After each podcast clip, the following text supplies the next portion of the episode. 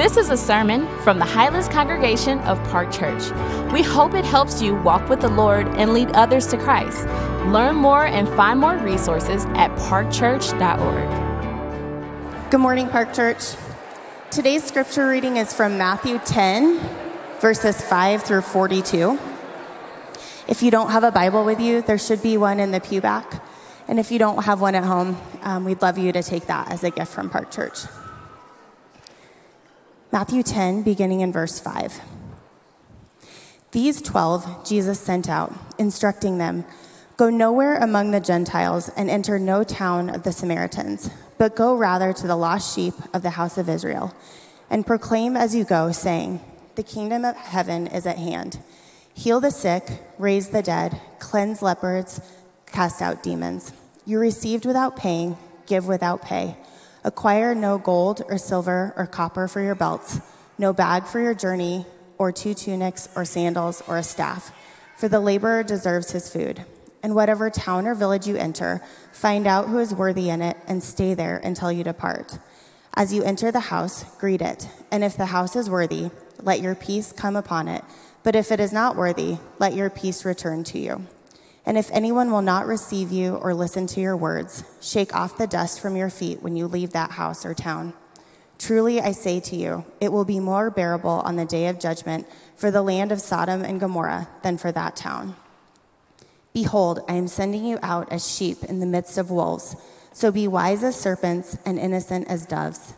Beware of men, for they will deliver you over to courts and flog you in their synagogues, and you will be dragged before governors and kings for my sake, to bear witness before them and the Gentiles.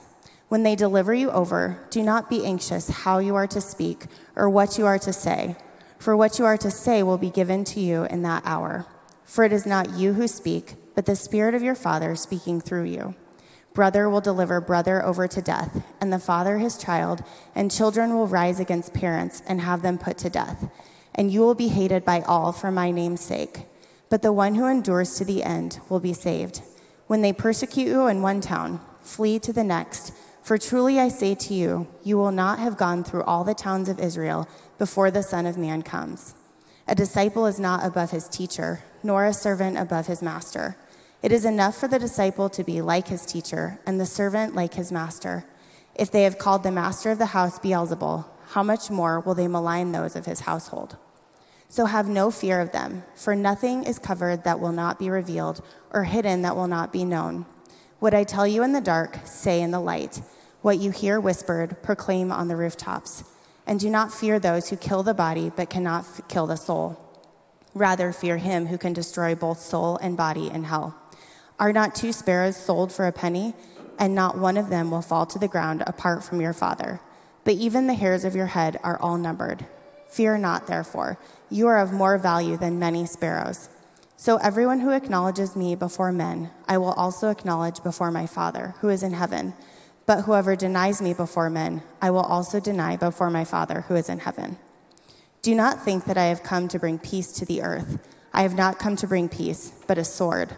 For I have come to set a man against his father, and a daughter against her mother, and a daughter in law against her mother in law.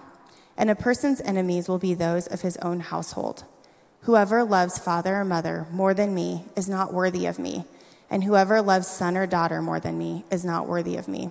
And whoever does not take up his cross and follow me is not worthy of me. Whoever finds his life will lose it, and whoever loses his life for my sake will find it. Whoever receives you receives me, and whoever receives me receives him who sent me. The one who receives a prophet because he is a prophet will receive a prophet's reward, and the one who receives a righteous person because he is a righteous person will receive a righteous person's reward. And whoever gives one of these little ones even a cup of cold water because he is a disciple, truly I say to you, he will by no means lose his reward. This is the word of the Lord. Thank you, Audra. Can we give her a round of applause for the long scripture reading? We uh, sometimes when we have longer texts, we're like, yeah, let's just make it shorter, but not today. Not today. You got the whole passage. Um, we, uh, we are so grateful that you're here with us. I'm looking forward to getting into this passage with you all. Uh, my name is Gary. I'm one of the pastors here. Um, before we do, just feel like this is going to get bad. Um, I'm going to get rid of my water before I, before I spill it all over everything. Um, before we, uh, before we do, I want to one give you a bit of a warning and a disclaimer. Uh, we, uh, my wife and I, uh, we have a newborn baby in our house. My wife gave birth to our new baby. Yeah, which is exciting. On uh, August 23rd, so almost almost two weeks ago, uh, which among other things, it's really exciting, but also means I have a moderate degree of sleep deprivation right now. So I'm like mentally mushy, and so there's that. Uh, in addition to that, I wasn't originally supposed to preach today. Uh, one of our other pastors who was supposed to preach today uh, got ill towards the middle of the week, and so kind of a, a last minute sermon prep week on low sleep. And so all of that is to say, here we go. You know, uh, let's let's see how this goes. Uh, not a lot of sleep, not as much preparation. Uh, could be a recipe for something interesting. But I'm excited about this passage and looking forward to uh, unpacking it with you all, just making some observations as, as we work through it. Before I do, uh, we are jumping back into the Gospel of Matthew this Sunday. Uh, we take time as a church, kind of the majority of our Sundays, uh, to work through different books of the Bible. We've been in the Gospel of Matthew. This is now our fourth semester, kind of in the Gospel of Matthew. And so we provide these books uh, for you to work through the Bible in your own time. It kind of puts the, the scripture in here. You can take notes and mark up the scripture, mark observations or things that stick out to you or things that the Holy Spirit's kind of speaking to you as you read through it. Gives ways to pray through the scriptures. Uh, also, areas to take notes on sermons, some dis- uh, questions for consideration and discussion. So, uh, we think it can be helpful to get you in the Word throughout the week and help guide you in that way. Uh, if you want one of these, many of you have already purchased them, so you can just pick them up in the back if you already purchased them. If you haven't yet, we suggest an $8 donation for them just to cover the cost of printing. If you can't afford that, then we encourage people to steal them. Uh, steal them when nobody's looking, make a distraction, somebody will look and just like grab it and run out the door. And because you have permission, it doesn't break the commandment. And so um, you're okay. Uh, speaking of, this could get interesting. Here we go. Um, no, but I really do encourage you to spend time in God's Word. I, I do want to pause for a moment and pray. Uh, Neil Long, we were praying this morning, and, and he was, the scripture from 2 Corinthians chapter 4 came up, and he was just praying about how we have a, this treasure in jars of clay. And the treasure is the good news about Jesus and his kingdom. And we, as just mere mortal humans who are um, navigating through life with our own brokenness, our own, for me today, just weariness and kind of mental kind of uh, ambiguities. Uh, we're just jars of clay, and we carry this beautiful news.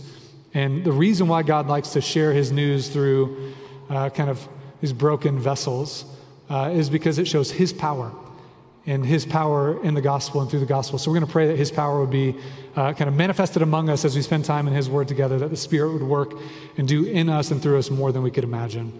And so, would you join me as we ask God to work among us? Jesus, we um, pause now, and I just feel a lot of gratitude um, for the reality that you're with us, that we're not alone right now. If we were, then this would be a really kind of terrifying moment, um, but we're not. You are with us. Your spirit loves to work uh, among us as your people gather together to worship you and to sing and to pray together. Just hearing people pray through your prayer, the way you taught us, uh, it's just so encouraging to me to sit here and open up your word and see the instructions you gave to your followers as you sent them out on mission as a gift. And so, would you work among us through the power of your spirit this morning? Would you awaken in us courage as your followers, that we be full of compassion as your people, compassion for the world, like you taught us, but also full of courage and boldness to be ambassadors for you, those who proclaim the, the news of the kingdom but also demonstrate the power of the kingdom in all the different areas you've called us throughout the city. And so, would you awaken in us where we've felt maybe complacent or indifferent towards your mission, or where we've been maybe unaware of or ignorant of the function you've given us, the role you've given us in your mission in this world? Would you teach us, instruct us, fill us with passion, and send us out into this world as those who carry the light of the gospel with us? As those who get to do good kingdom work in the different vocations and callings you've given us around the city.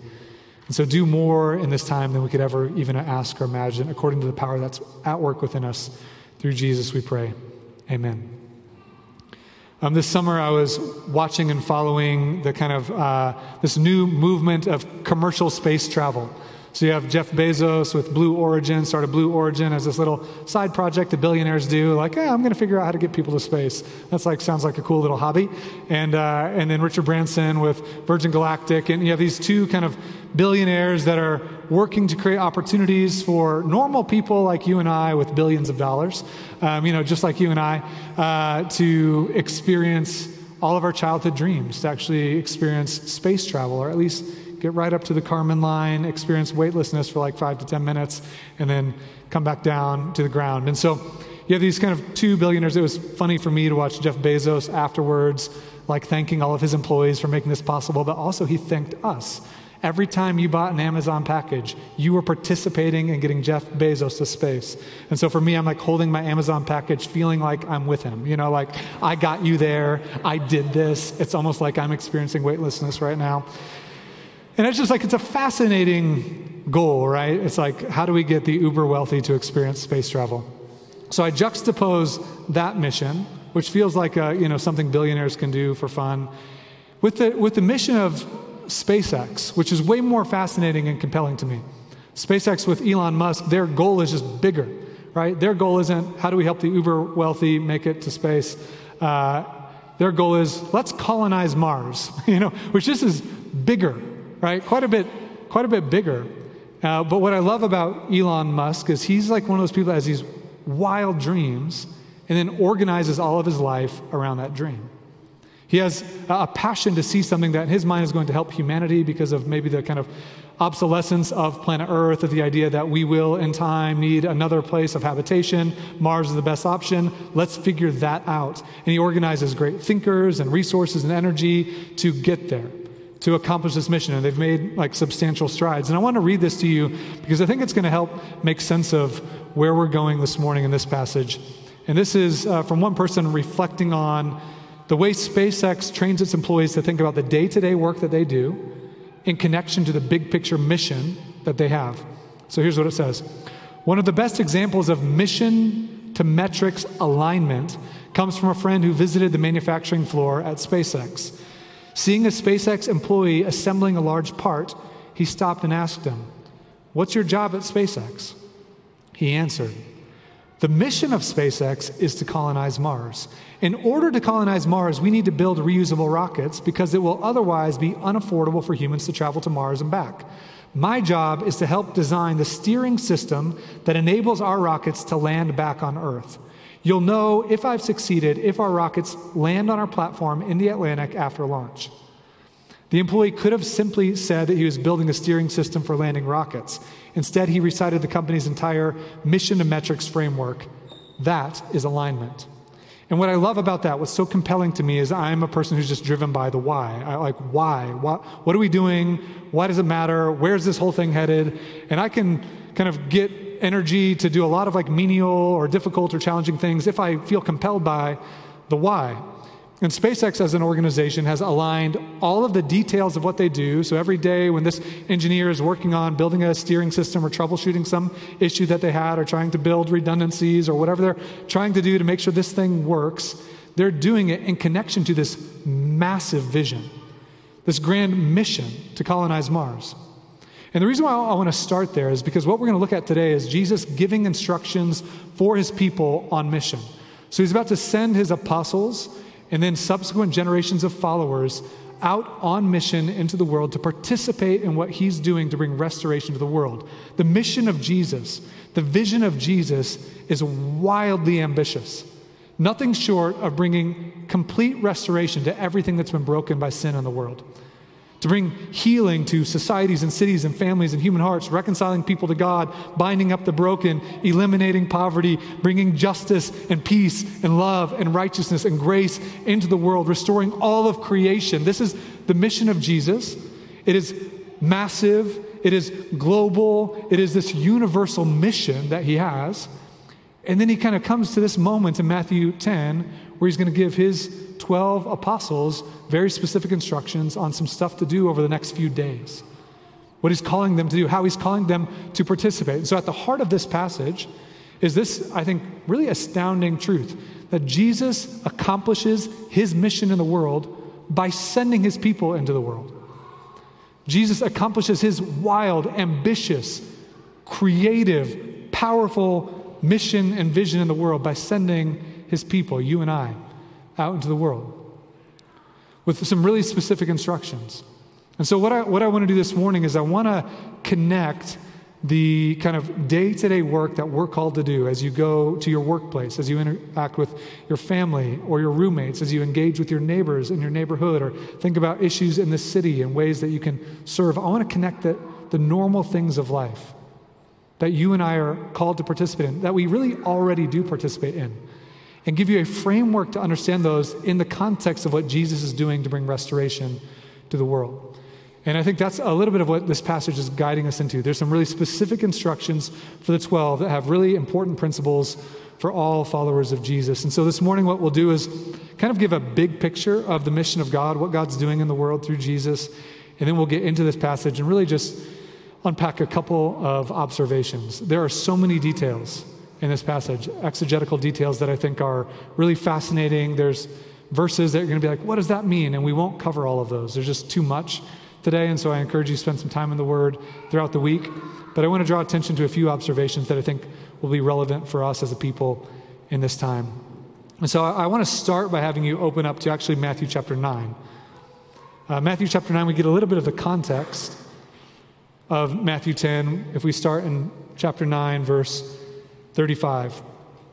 Uh, Matthew has been presenting Jesus as the long awaited king who's come to restore Israel and through the restoration of Israel to restore the world to God. And so, what Matthew's presenting Jesus as is this king that every human being is longing for, one who's going to bring restoration to everything that's been broken in the world. And so, he's been proclaiming the good news of the kingdom. He's been teaching people the way of the kingdom. That's the Sermon on the Mount. Now he's been demonstrating the power of the kingdom through healing and forgiving and binding and reconciling people together and reconciling people to God. And then he gets to this place in chapter 9, verse 35. It says this kind of a summary statement.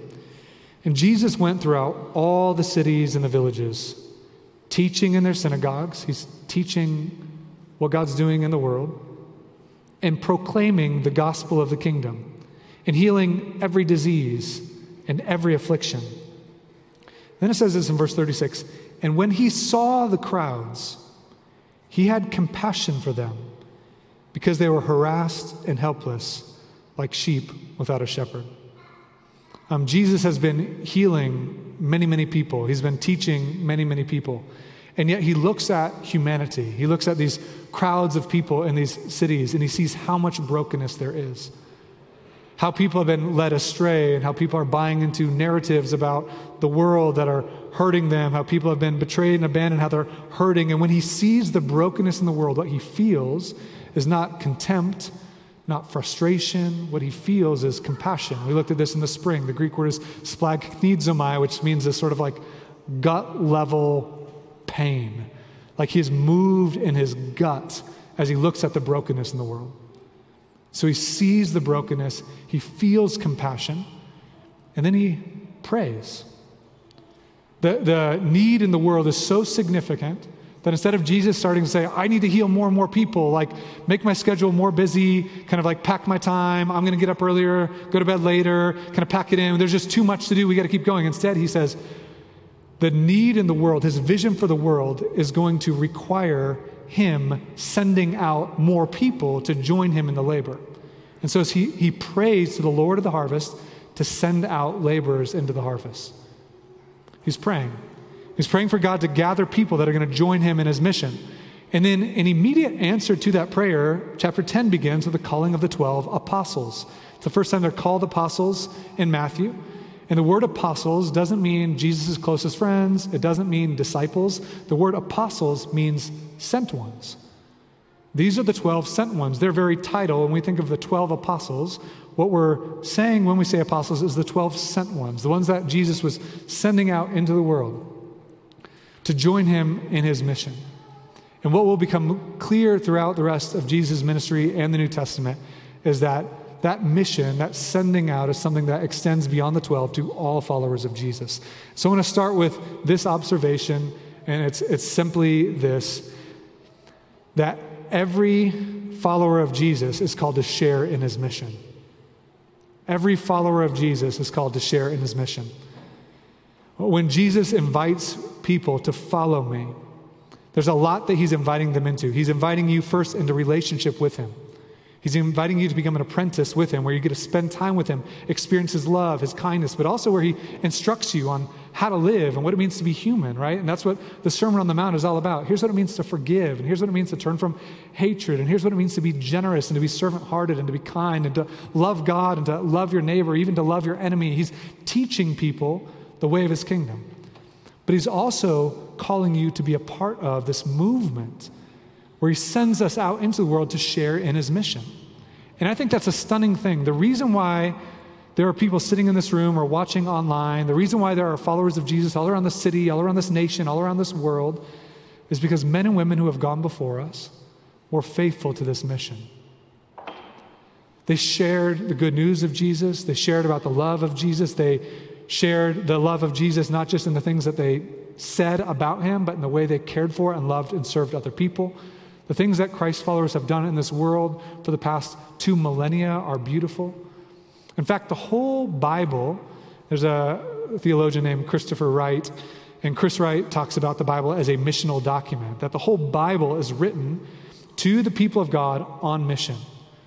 So when you're writing Genesis, when Moses is penning Genesis, he's not just like, I'm going to sit down and just like write this story so people can read it. He's writing it to a people that are getting ready to continue the mission of uh, God into the promised land. They're going to leave the wilderness and go into Canaan, and he's preparing them. You need to know God, you need to know his promises, you need to know his wisdom so you can be faithful to him as you continue the mission right? When the prophets write to the Israelites as the Israelites are struggling, saying, hey, you're veering off mission. You're no longer being faithful to God and faithful to do and be the salt and light He's called you to be in the world. It's always calling people back to mission.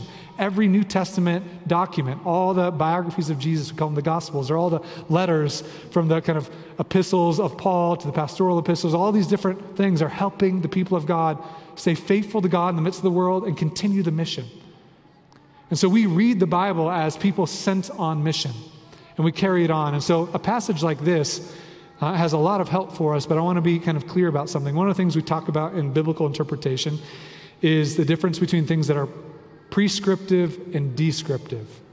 So when you're reading the Bible, there are things that are descriptive. In other words, they're describing something that happened, and they aren't always prescriptive. So there are things it's going to describe that David did that you don't need to do, right? Like, you don't need to do all the things that David did. There are things that it's going to describe about the kind of early followers of Jesus that they did that aren't saying you need to do the same thing. So, the question we get to in a passage like this, which is very clearly describing Jesus' commissioning to the 12, is going to say what's descriptive and what's prescriptive? What are the instructions that sort of transcend that cultural moment and that time in the ministry of Jesus that apply to us? And one of the things that is most certainly prescriptive is that we are all called to participate. Matthew includes this whole chapter teaching from Jesus, like a lengthy teaching, not just to say, here's something that happened, but to say, this is supposed to guide you and prepare you, followers of Jesus, as you participate in the mission and continue that mission in the world. And so, what is that mission? What's the mission? Um, the mission involves, number one, look at this in chapter 5, verse, we'll read 5, 6, 7 says, These 12 Jesus sent out, instructing them, Go nowhere among the Gentiles, and enter no town of the Samaritans, but go rather to the lost sheep of the house of Israel. And proclaim as you go, saying, The kingdom of heaven is at hand. Um, the first part of that is descriptive for their time and place. That actually, in the ministry of Jesus, he focused almost exclusively his teaching ministry on the people of Israel. He was the Messiah for the people of Israel. The mission of God from the beginning always included going beyond the nation of Israel to encompass all of humanity. But his mission began with the people of Israel. All 12 apostles were Israelites, and the focus of his ministry for those three years was to preach the news that the Christ, the Messiah of Israel, has come to restore Israel and then you see after the resurrection, he says, All authority in heaven and on earth is given to me. So go among all the nations, all the ethnicities, and bring the gospel not just to Jerusalem or Judea, but beyond to Samaria and to the ends of the earth. Everybody. This, this news of my kingdom is for everybody. And so for us in this world, it's for everybody. But in the moment here, what he's saying is the sort of centerpiece of his mission involves proclamation of the gospel of the kingdom, to proclaim the good news about God's kingdom. Um, it's, it's popular in kind of a modern Christianity in churches to emphasize, I think this is, there's a good emphasis here, the importance of demonstrating the love of Christ by the way we live. Not just like going out there and berating people saying, you need to believe this or you're going to hell, but actually to be people that live with the heart of Jesus in the world. Live with compassion, love, kindness, humility, charity, graciousness, to be people that actually serve and help your neighbors and serve and care for the, the needs of the poor and care about issues of injustice, that actually engage in restorative work in the world. We're going to get there. That's vital, it's necessary. But it's also necessary to share the good news of Jesus.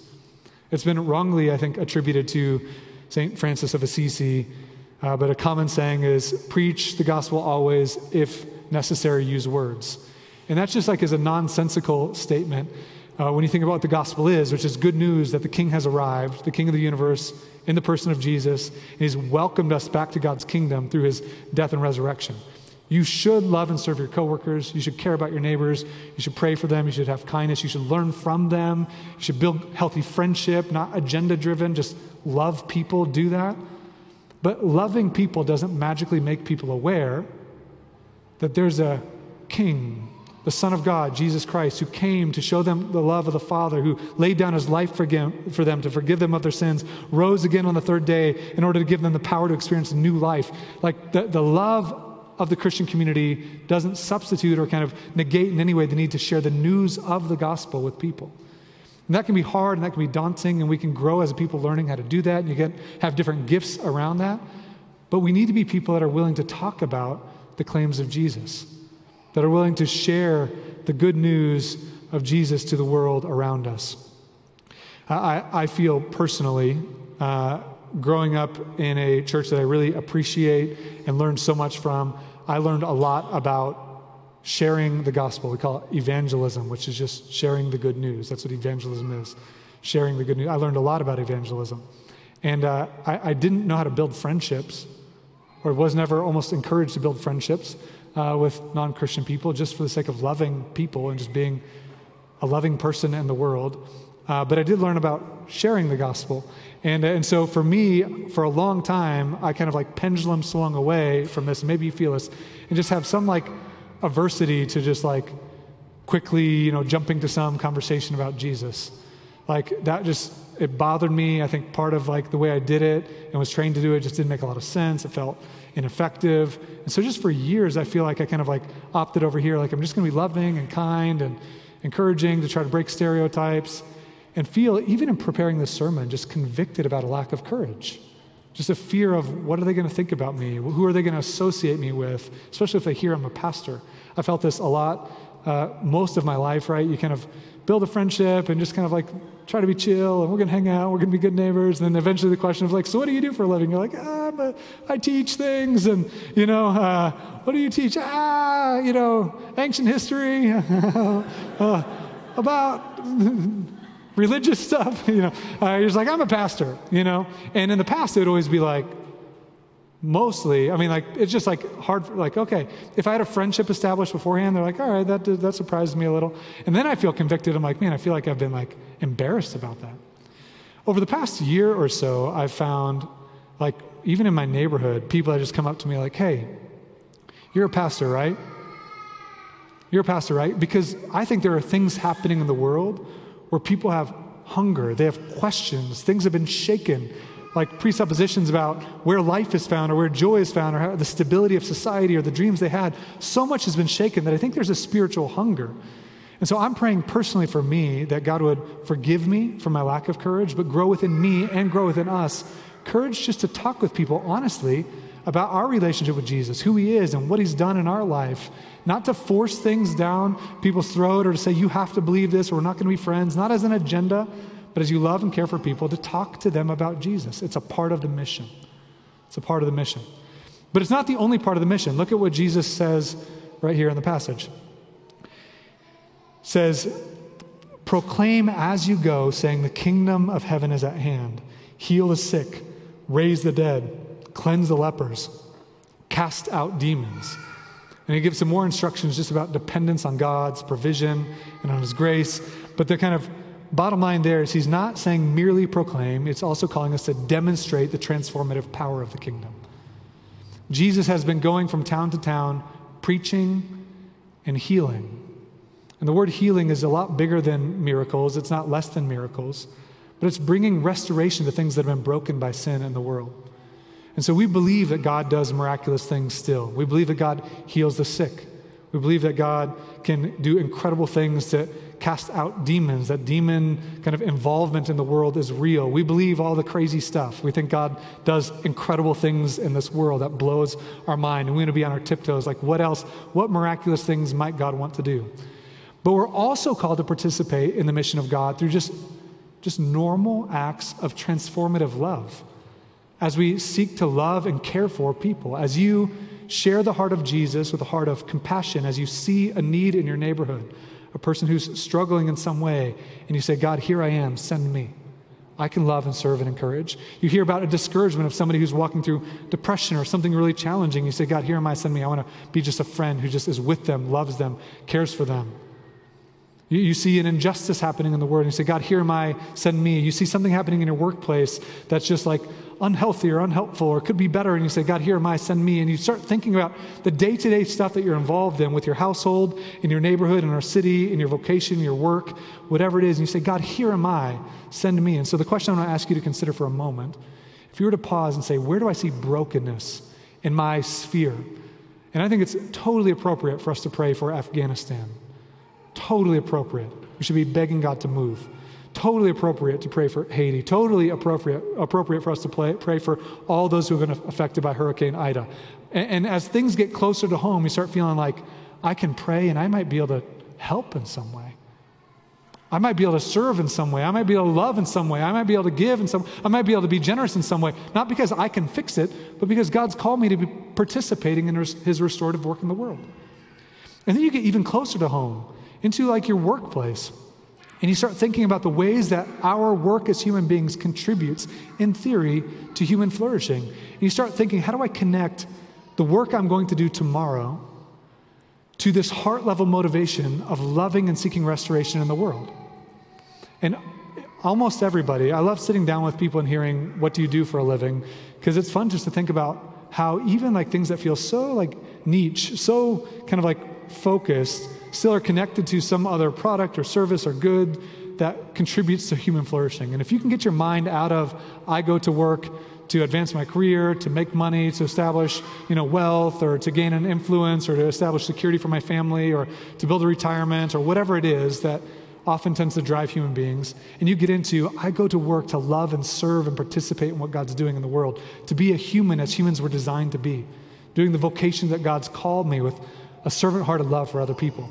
And I'll say this, this is a hard thing to say. If you, if you feel like I can look at my work and the kind of ultimate end of my job, whatever we produce or whatever we do, if you can't figure out how this contributes to the common good and human flourishing, you really should look for another job. You really should. And I understand that there's privilege in saying that. I know it's hard in times. You just got to pay bills, but to start praying and saying, God, I want my work, and it can be in education, in the service industry, it can be in finances, it can be in health, it can be in government, it can be in so many different areas, but saying, I want my work to contribute to human flourishing. It can be in transportation and safety and communications. All that's good stuff. But begin to get your heart and mind around how does this contribute to human flourishing? And when we are people who go into our workplace with a joy and an eagerness to do this work, not because I'm trying to make a name for myself, but I'm trying to love and serve people and then people see that love and they see that posture, and I'm also sharing with them about where that love and that kind of passion comes from. It's like, man, the way Jesus has loved me and served me, He's called me to do this, not to really make a name for myself, but to try to love and serve people. And I, I fumble and I, I stumble and I, I make mistakes all the time, but He's so gracious. And then all of a sudden, the proclamation paired with the demonstration of that kind of love now begins to have a real power. And that's what the 12 are called to do, and that's what all Christ followers are called to do to go out into the world proclaiming the news of the kingdom and demonstrating the power and the transformative love of the kingdom in the way we live. And this is what he's called us to do in the world. And I think one of the things that is feels heavy for me right now in the past season we've walked through is the need for us to share not just in the news of the kingdom and in the power of the kingdom, but in the heart of the king. To actually share the heart of the king. Uh, it's fascinating to me, it's really stunning to me to see this whole movement, this whole teaching kind of erupting out of Jesus' compassion for the world.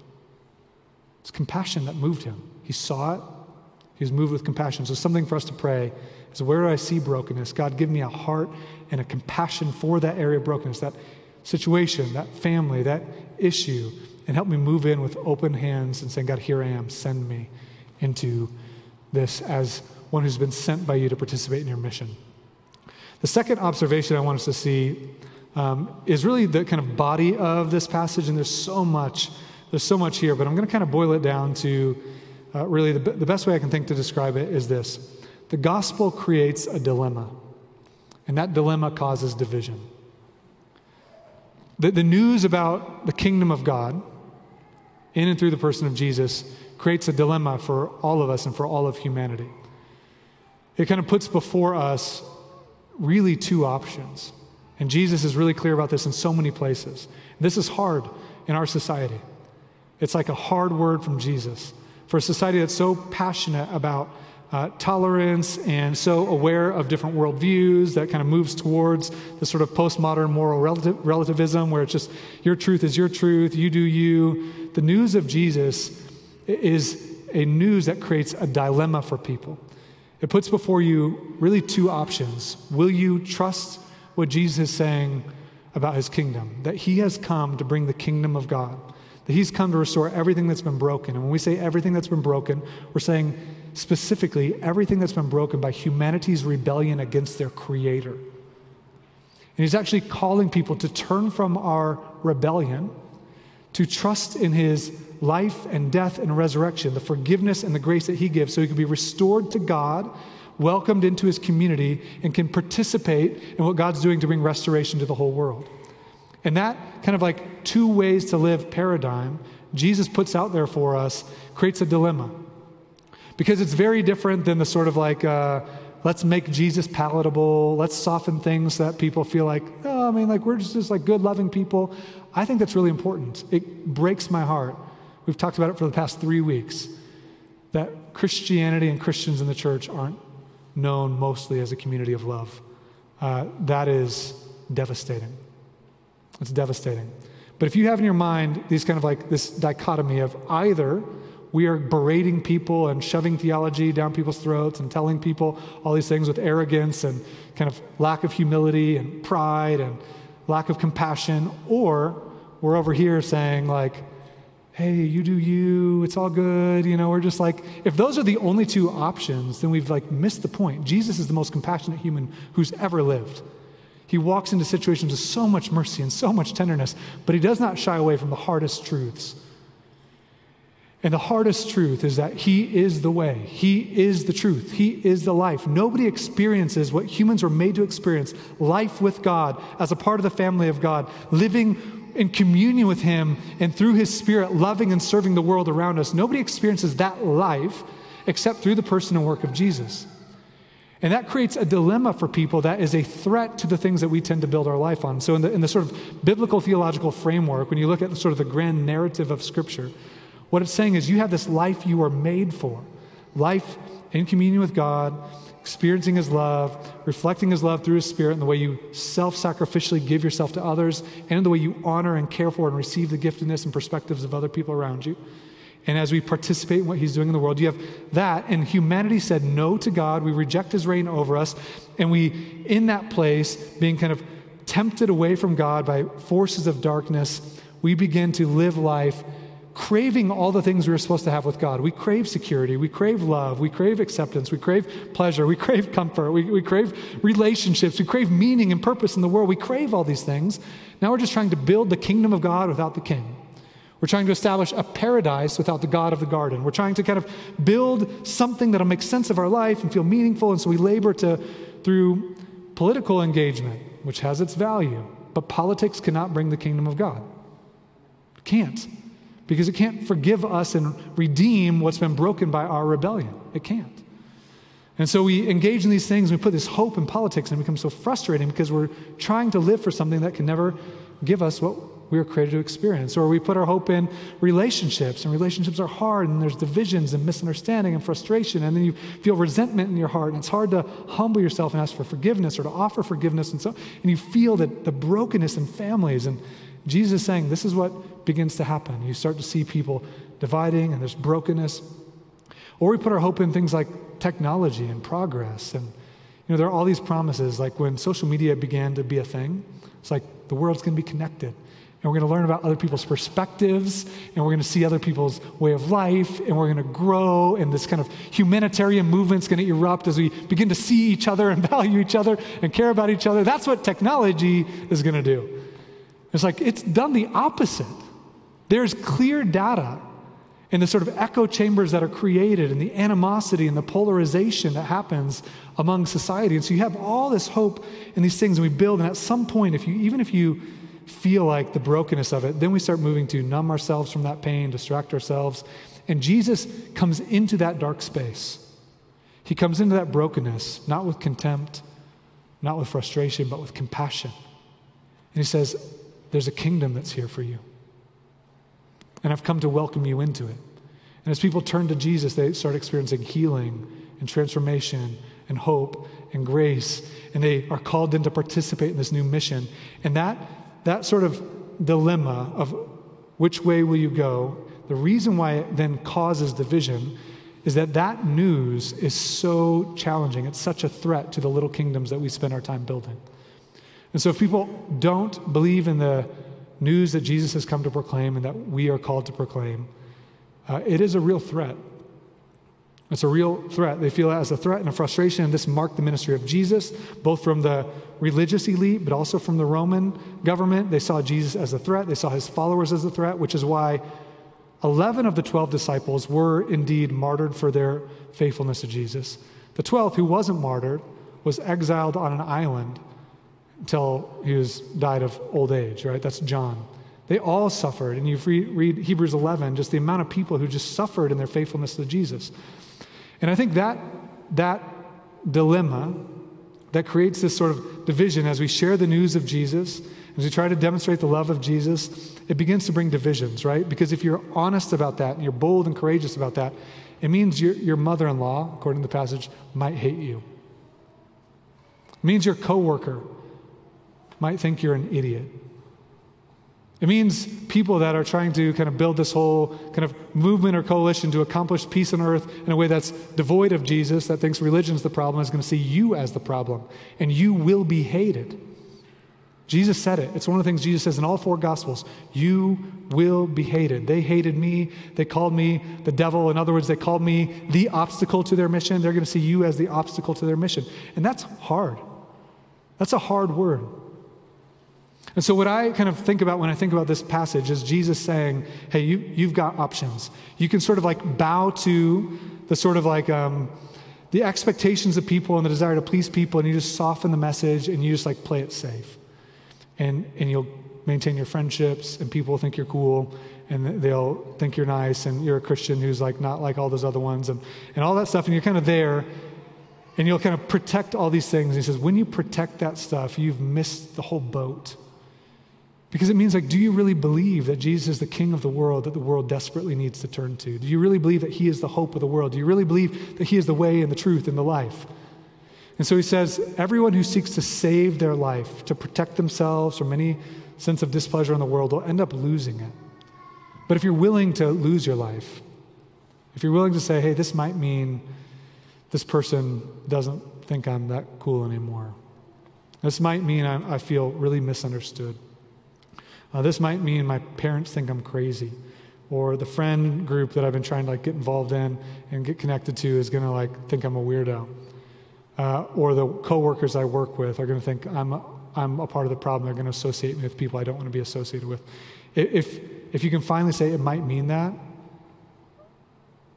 but the kingdom is real, the king is real, and he's working and he's moving, and I'm a part of a movement where my own relationship with Jesus was through the faithfulness of men and women who came before me that were faithful to share the good news and to show me love, and to say, I'm willing to lose that to show courage, what you'll find is there will be hatred, there will be animosity, there will be division, but there will also be transformation. There will be stories of God working to restore people. I have seen so many people who I thought, I don't know how they'd ever follow Jesus, and seeing transformation break into the darkest spaces, seeing people learn about Him and experience His love and forgiveness and the way that's healed families and relationships and marriages as people turn to Jesus. It's given people hope, pulled people out of the most painful spaces. To see God work like that, that's the, that's the mission, that's the vision that Jesus has given us, and it requires us to have courage. And so Jesus is really clear in this passage that even as his followers, we can decide to, again, to sort of like acquiesce and accommodate to the kind of sensibilities of the world and numb the message and water down the message of Jesus. Or we can share the heart of Jesus and the love of Jesus as we continue to share the message of Jesus to the world, believing he can do more than we could ever ask or imagine.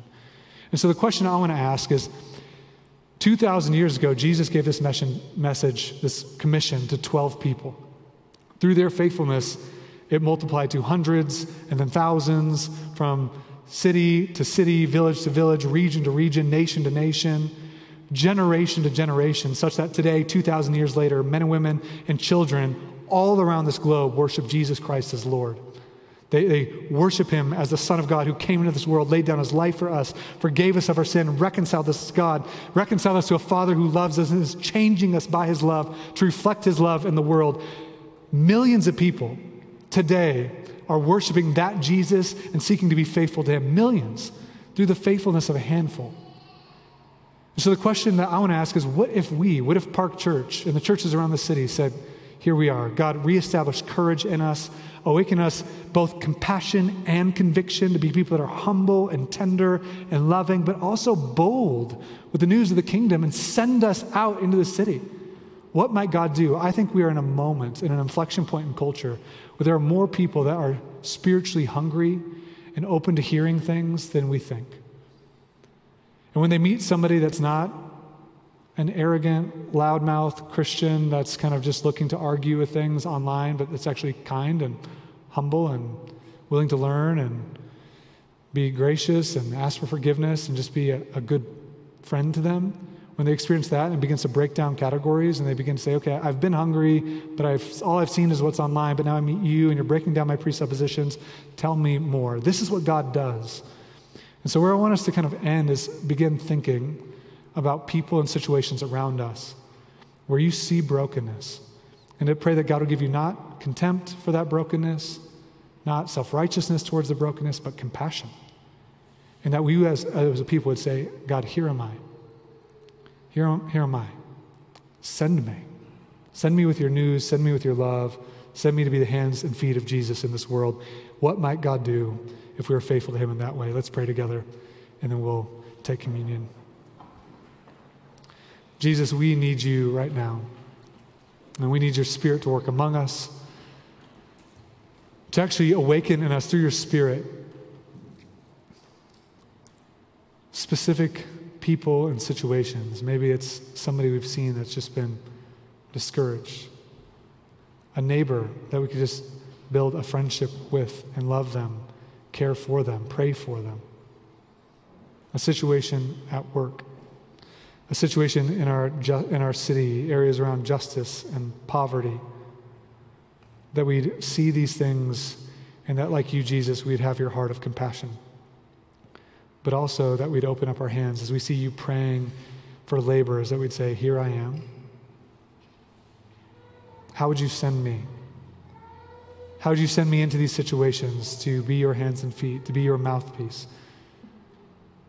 And God, I pray that even right now, you'd put specific people on our minds, specific situations, that you would call us into the city to extend your mission in this world. We pray in Christ's name. Amen. Thanks for listening.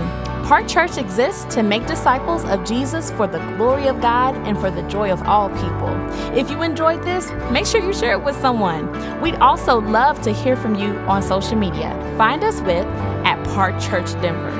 Lastly, more resources and info are available online at parkchurch.org. Peace and love.